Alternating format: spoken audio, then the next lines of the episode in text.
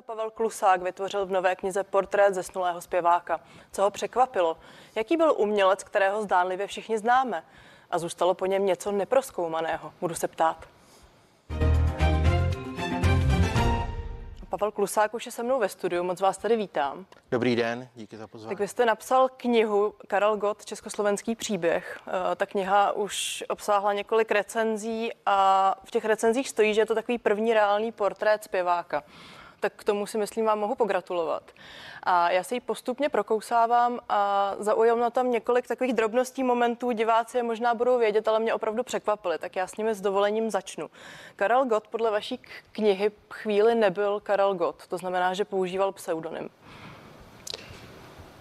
Je to tak? A myslím si, že zrovna tohle není za tak překvapivá záležitost, protože Karel Gott to v těch svých knížkách píše. Eh, někdy, předpokládám, že mluvíte teda o e, momentu, vlastně než se proslavil, e, koncem 50. let, kdy on na nějaké soutěže a tak, podle všeho, co jsem vypátral a podle pár svědectví, e, tak používal jméno Karel Matějček. Těch důvodů bylo zřejmě několik. On mluvil o tom, že si nepřál, aby se především tatínek, rodina, aby se dověděli, že chodí někam zpívat z toho ČKD, z toho měl vítr. Je možné, že tam byly ještě nějaké jiné důvody. Nicméně, kromě toho, že on o tomhle vypráví, tak to potvrzuje pár dalších lidí, třeba podnikatel Jiří Suchánek, který mu o mnoho, mnoho let později zařizoval ten koncert v Carnegie Hall. No ale v té době byl bubeníkem a někdo mu říkal, bude s náma zpívat takový eh, energický mladý kluk, říká si Matějíček, no a pak se ukázalo teda, že to je, že to je Karel. No a mohlo to být také tak, že se bál neúspěchu, protože on podle těch vlastně pamětí eh, byl v začátcích docela neoblíbený. To se nedá říct. E, ta jeho neoblíbenost třeba, e, ta, tam byla nějaká jakoby reakce problematická, když se zjevil v televizi v roce 1960 ale do pražských kaváren nebo na maturitní plesy, kde zpíval, na něj chodili lidi s velkou chutí a tam se, tam se ta uh, jednak jeho určitá jako světovost, eh, chuť vystupovat jinak, zpívat nějaký repertoár, který znal ze světa, zúročovala velmi dobře. Jo? Ale eh, co se týče mm, té vaší otázky, jestli se mohl bát neúspěchu, to ano, ale já se vlastně v té knize snažím nevidět do hlavy někomu, komu nemůžu vidět. Ne, nemůžu vidět. Možná je to taková moje jakoby pojistka nebo systematičnost, psát spíš o tom, co se stalo a dávat to třeba do souvislostí nebo do příběhů, v kterých jsem to zatím tak úplně neviděl, než se pokoušet jakoby vcitovat až někam, kde to nemáte moc zaručený. No, ale když se tedy vrátím k té otázce, vy jste tam viděl nějaký neúspěch? Eh, v té, v té době, kdy on používal ten, ten pseudonym? Celkově, pojďme vzít éru Karla Gota. Celou éru Karla Gota. No počkejte, to je strašně široký. V téhle té době on opravdu jednou, jednou jakoby byl úspěšnější, jednou méně. Eh, v době, kdy šel do té důležité, důležité soutěže Hledáme nové talenty, kterou tehdy v druhé polovině 50. let společně pořádali rozhlas a televize. To byla vlastně reality show. Že? E, obyčejní lidé mohou k mikrofonu a my se na ně chodíme dívat a prožíváme spolu s nimi jejich trapasy, jejich úspěchy a tak dále. Rozhodneme se, komu budeme fandit. Tak třeba tam byl Karel Gott, ta tam vypadl velmi svižně, tam se nedostal ani do finále. Jo? ale e, jinak ta jeho dráha opravdu stoupala potom e, jako jasně. Když mluvíte o celém životě... A tady tak... vás právě chci zastavit, no. protože když budeme mluvit o celém životě, tak předpokládám, že většina Čechů, diváků si řekne, tak to byl ve skrze úspěšný zpěvák. A mě zajímá, zda za tím úspěchem opravdu stojí talent, to, co Karel Gott předvedl, a nebo jestli tam bylo například velmi zdatné PR a všechno to okolí a to, co obnášela vlastně kultura kolem Karla Gota. Hmm.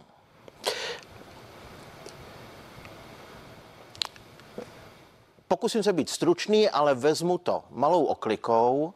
Eh, Zpěváci, kteří tady byli v 50. letech, takový ti jako Rudolf Cortés, Richard Adam, eh, Gott si je prohlížel, díval se, jak to dělají, tak ty přeze všechen jaksi um a popularitu nebyly zpěváky pro mladou generaci.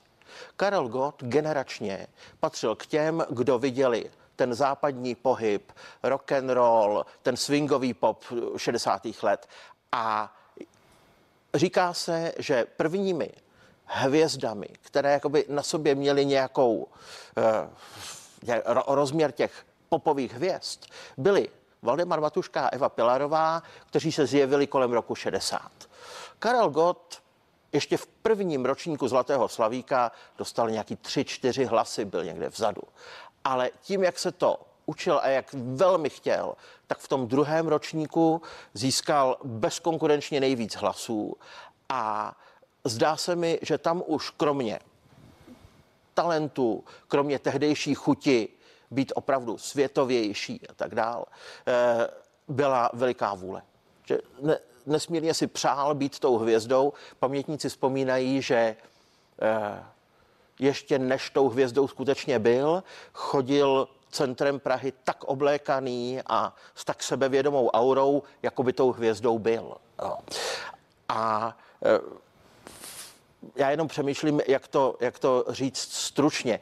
Zdá se mi, že když odešel z divadla Semafor, kde zafungovaly ty první hity, oči smě, sněhem zaváté, film Kdyby tisíc klarinetů, tak věděl, že odchází právě proto, že potřebuje svůj management, svoji partu a tu vlastně měl.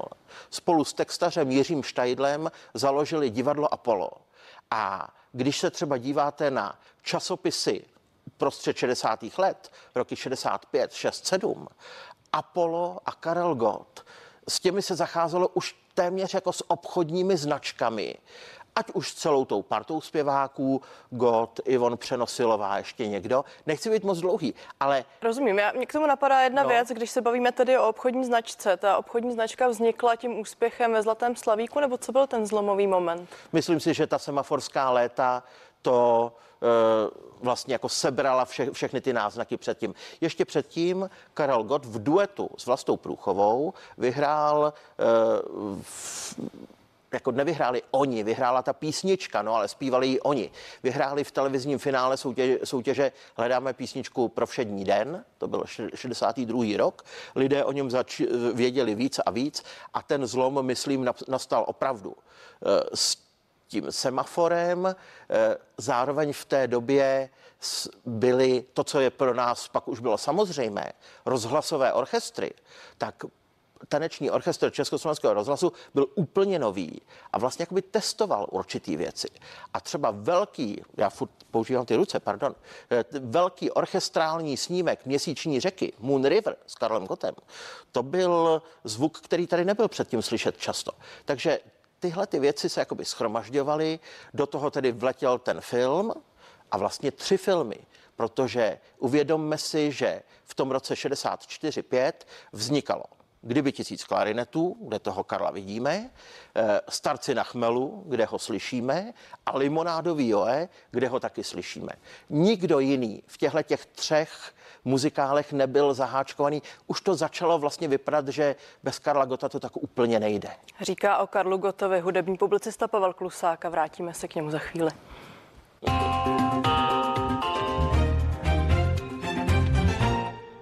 No, já už jsem tady zmiňovala, že tu knihu jsem držela v ruce, nejen to čtuji a zajímá mě, kolik času jste s Karlem Gotem strávil vy. A teď nemyslím jen pochopitelně fyzicky, ale v celé té pracovní linii. Fyzicky moc ne, potkali jsme se třikrát, ale eh, při práci na té knize se vlastně zúročila moje dlouholetá zvědavost na moje dětská a teenagerská léta. Eh, já jsem, když jsem byl mladší hudební publicista, měl jsem eh, pocit, že je potřeba psát o té umělečtější, složitější hudbě, ale potom jsem viděl třeba i v angloamerickém eh, hudebním tisku, že lze určitý analýze a společenskému příběhu podrobit i mainstream. A že psát o mainstreamu, třeba o Abě, je, může být velmi vzrušující a vůbec to není jaksi mainstreamově jednoduchý nakonec. Jo. Právě proto jsem se během let vracel k hudbě, která člověka úplně neokouzlí kvalitou. K tomu, co slovy, tady... Omlouvám se, že vám skáču no? do řeči. Už jste měl tak nějak poskládáno ano, tím celoživotním ano. zájmem. E, tam vlastně jde o to, že mě nezajímal jenom Karel Gott, ale to, co u nás vznikalo v té státní popové produkci v 70. a 80. letech. Show business, vlastně málo kdy se jako dojde k té lehce bizarní situaci, že výhradním producentem showbiznisu jsou státní instituce. Jo. To se u popové zábavy neděje. Takže já jsem se během let nějak vracel třeba v jednom seriálu Českého rozhlasu k tomuhle podivnému showbiznisu z těchto těch normalizačních a pak 80. let. A někdy od roku 2017 se mi Karel Gott vlastně jakoby to téma pletlo pod nohy tak často, že jsem pochopil, že, že tam jsou třeba věci, které nevíme tak úplně a že dokonce podívat se do eh, vlastně docela přístupných starých časopisů nebo do starých televizních pořadů znamená, že bude možné ten příběh číst eh, z detaily a s tím, co už vlastně ta legenda překryla. A že to najednou bude možné dodatkem. vyprávět A tady já s dovolením navážu, protože ona teď ve stejné době vyšla i autobiografie Karla Gota a já se vlastně ptám, ne, nečetla jsem jí, jak moc se ty dvě publikace liší, protože my víme, že Karel Gott si rád vlastně jak si režíroval věci, které o něm vycházely, měli je pod kontrolou. Jak moc se liší ta jeho spověď od té vaší? Myslím, že se liší ty knihy především záměrem. Eh, ta kniha, o které mluvíte, má cesta za štěstím, kterou vlastně produkovala rodinná firma Gotových, především jak si pokračuje v té legendě, nějakým způsobem ji stvrzuje a mimo jiné obrazově je úžasná na, a když na tu říkáte legenda, no, pardon, no. skrýval no. Karel Gott něco? Skrývá jeho rodina něco? Myslím si, že Karel Gott se naučil vyprávět svoje příběhy tak, aby zdůraznil to, co si přál a vynechal to, co se nehodilo do určitého příběhu. A já jsem si myslel, že to je několik takových jakoby hlavních věcí, o kterých vím, ale čím jsem ten jeho život procházel podrobněji, tím jsem viděl, že toho je vlastně překvapivě hodně. No a já právě na to chci navázat, protože v těch recenzích, které vyšly o vaší knize, stojí opakovaně, že odhalujete ty třinácté komnaty. Já vím, že to je hrozně těžká otázka obecná, ale zároveň, která ta třináctá komnata vás nejvíc překvapila? Hmm konkurují si tak dvě, tři. Mě, než vám řeknu, která mě překvapila nejvíc, taková jakoby banalita. Jo? Karel Gott, myslím, nemusel v Československu nějak jakoby falšovat svůj úspěch. Lidé ho milovali, jeho publikum ho milovalo. Samozřejmě ne celý Československo, tak je to vždycky. Ale on vlastně opakovaně dělal to, že když třeba v Evropě nebo v zahraničí dostal nějakou cenu, která nebyla až tak významná, anebo třeba předávala se v zahraničí, ale byla za československé úspěchy, tak ji vydával za e, cenu, která vlastně jako je udělená za ty úspěchy v zahraničí. Jo. To mě překvapilo, protože jsem si říkal, že to nemá zapotřebí. Takhle vlastně zacházel, nebo byl na japonském festivalu, kde se udílela taková plaketa za účast. Dostali každý. Jo. On řekl, dostal jsem cenu. Jo. Takže... Možná budeme rozumět tomu širokému výčtu všech ocenění tím pádem. No, ale tak spousta především těch německých cen je prostě, jako to jsou, to jsou ceny, to určitě ano. Jo. Ale když se ptáte, co mě nejvíc překvapilo, uh, asi jeho příběh spojený s cvičnou emigrací, právě proto, že těch listin, kde se lze dočíst, něco je docela dost. No a překvapila mě úloha jeho otce, Karla Gota staršího, protože Karel Gott vlastně převyprávěl leco ze svého života.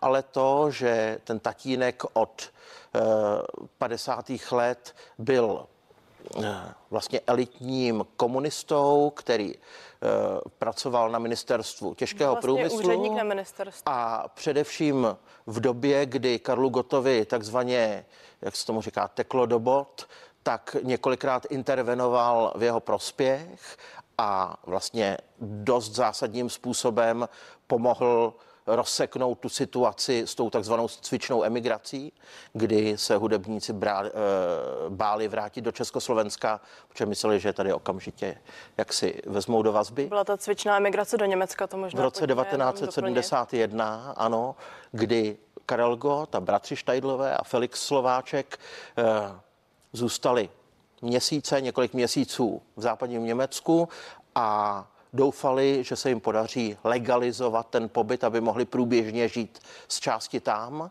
No a to se spletli to. No a potom všem, co tady teď popisujete, mě pochopitelně napadá otázka, jaký byl vztah samotného Karla Gota právě s režimem, s tím bývalým režimem. Můžeme zopakovat, že on podepsal antichartu, pak byl naopak vyzván k podpisu několika věd, což nikdy neučinil. Přesto v rozhovorech říkal, že anticharty litoval. Tak mě vlastně zajímá, eh, jaký je váš pohled na celou tu éru. Abych nejradši řekl, eh, ať si každý přečte tu knihu, kde takhle jako jsem několik let schromažďoval ty dílčí věci a já jsem tam vlastně... Ne... Ale vy to nehodnotíte, já se omlouvám. Eh, eh, já jsem... Znáte nás. Ne, víte co, já vlastně se snažím ponechat určitý prostor každému z nás, ať si to třeba jako do určitého soudu nebo do určitý zkratky propojí pokud to mám nějak krátce schrnout, vůbec bych se nedivil, kdyby si Karel Gott připadal jako oběť. Protože když v roce 1971 se vrátil a uzavírali se tady nějak, nějaké tiché dohody, nějaká vyjednávání, tak eh, eh agentura Pragokoncert, kterou nebylo možné ignorovat. Byla to státní monopolní agentura, která vlastně pro výjezdy do zahraničí byla jediný, tehdy jediná cesta, tak tahle eh, hovorově řečeno profízlovaná agentura měla opravdu navrh nad ním. A on věděl, že uzavírá nějakou dohodu, budou moci dál pracovat se, se západoněmeckým e, producentem, labelem Polydor a tak dál, ale za to budou tady muset odevzdávat nějakou jakoby loajalitu a Karel Gott si nepřál být jaksi omezovaný. Jo. On na to přistoupil a tou loajální tváří na mnoha, mnoha prorežimních koncertech se stál, ale myslím, že ty lidi opravdu jako neměl moc rád a že tam bylo nějaký jako vnitřní napětí. Ale jeho systematickým dlouholetým postojem bylo nedávat nic najevo jako skrze tu svou veřejnou tvář. Takže veřejnost ho viděla právě v té jaksi, podobě buď to zpěváka romantických písní, nebo toho odpovědného občana. No omlouvám se, možná tu odpověď píšete ve své knize, já jsem tam ještě nedošla, nicméně tato éra vyvrcholila pak tím, že v listopadu 89 stanul na balkónu Melantrichu po boku zpěváka Karla Kryla. Mm-hmm. Ten pak vyjadřoval jisté rozpaky. Jak tu situaci vnímal Karel Gott?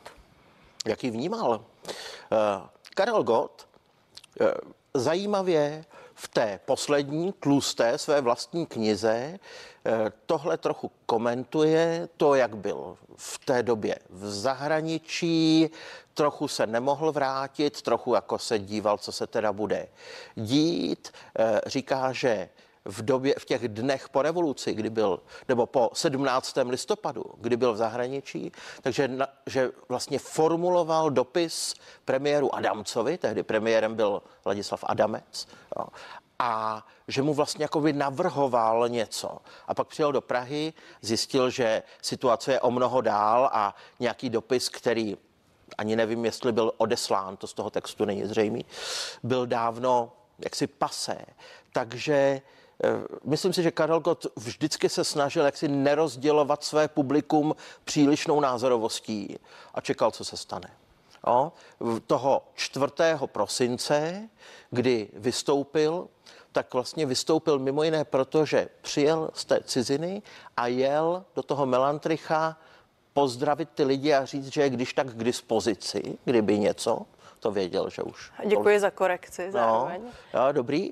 A a tam byl ten kryl, který byl domlu, u kterého bylo domluveno, že bude ten den zpívat. A e, později mnoho lidí se ptalo, koho to napadlo, aby tihle dva zpívali spolu. No v okamžiku, kdy se zjevil God, God tam po boku toho kryla, tak to napadlo všechny, kdo byli v té místnosti samozřejmě. A včetně nich samotných. A ale e, Karla Kryla se ti organizátoři vlastně museli zeptat, jestli je to možné, protože původně měl zpívat jenom on. No a Karel, Got, Karel Kryl cítil později, že teda za to přibrání Karla Gota na palubu je trochu zodpovědný. A vzhledem k tomu, že vždycky byla nějaká ná, rozdělená názorová situace na to, mělo se to stát, nemělo se to stát, tak vzhledem k tomu, že Kar- Karel Kryl potkával spíš ty lidi, kteří to vnímali jako takovou příliš carte blanche, jakoby otevřenou ruku, eh, no zkrátka dobře, cítil kolem téhleté své zodpovědnosti e, nějakou trpkost. Pane Klusáku, a já se tímto moc omlouvám, protože spousta otázek zůstala nezodpovězených a nám už bohužel došel čas. 20 Takže minut je pryč, co? Děkuji za vhled a přeji hodně úspěchu. Veselý Vánoce. A vám díky, že jste se dívali a těším se s vámi na viděnou na CNN Prima News.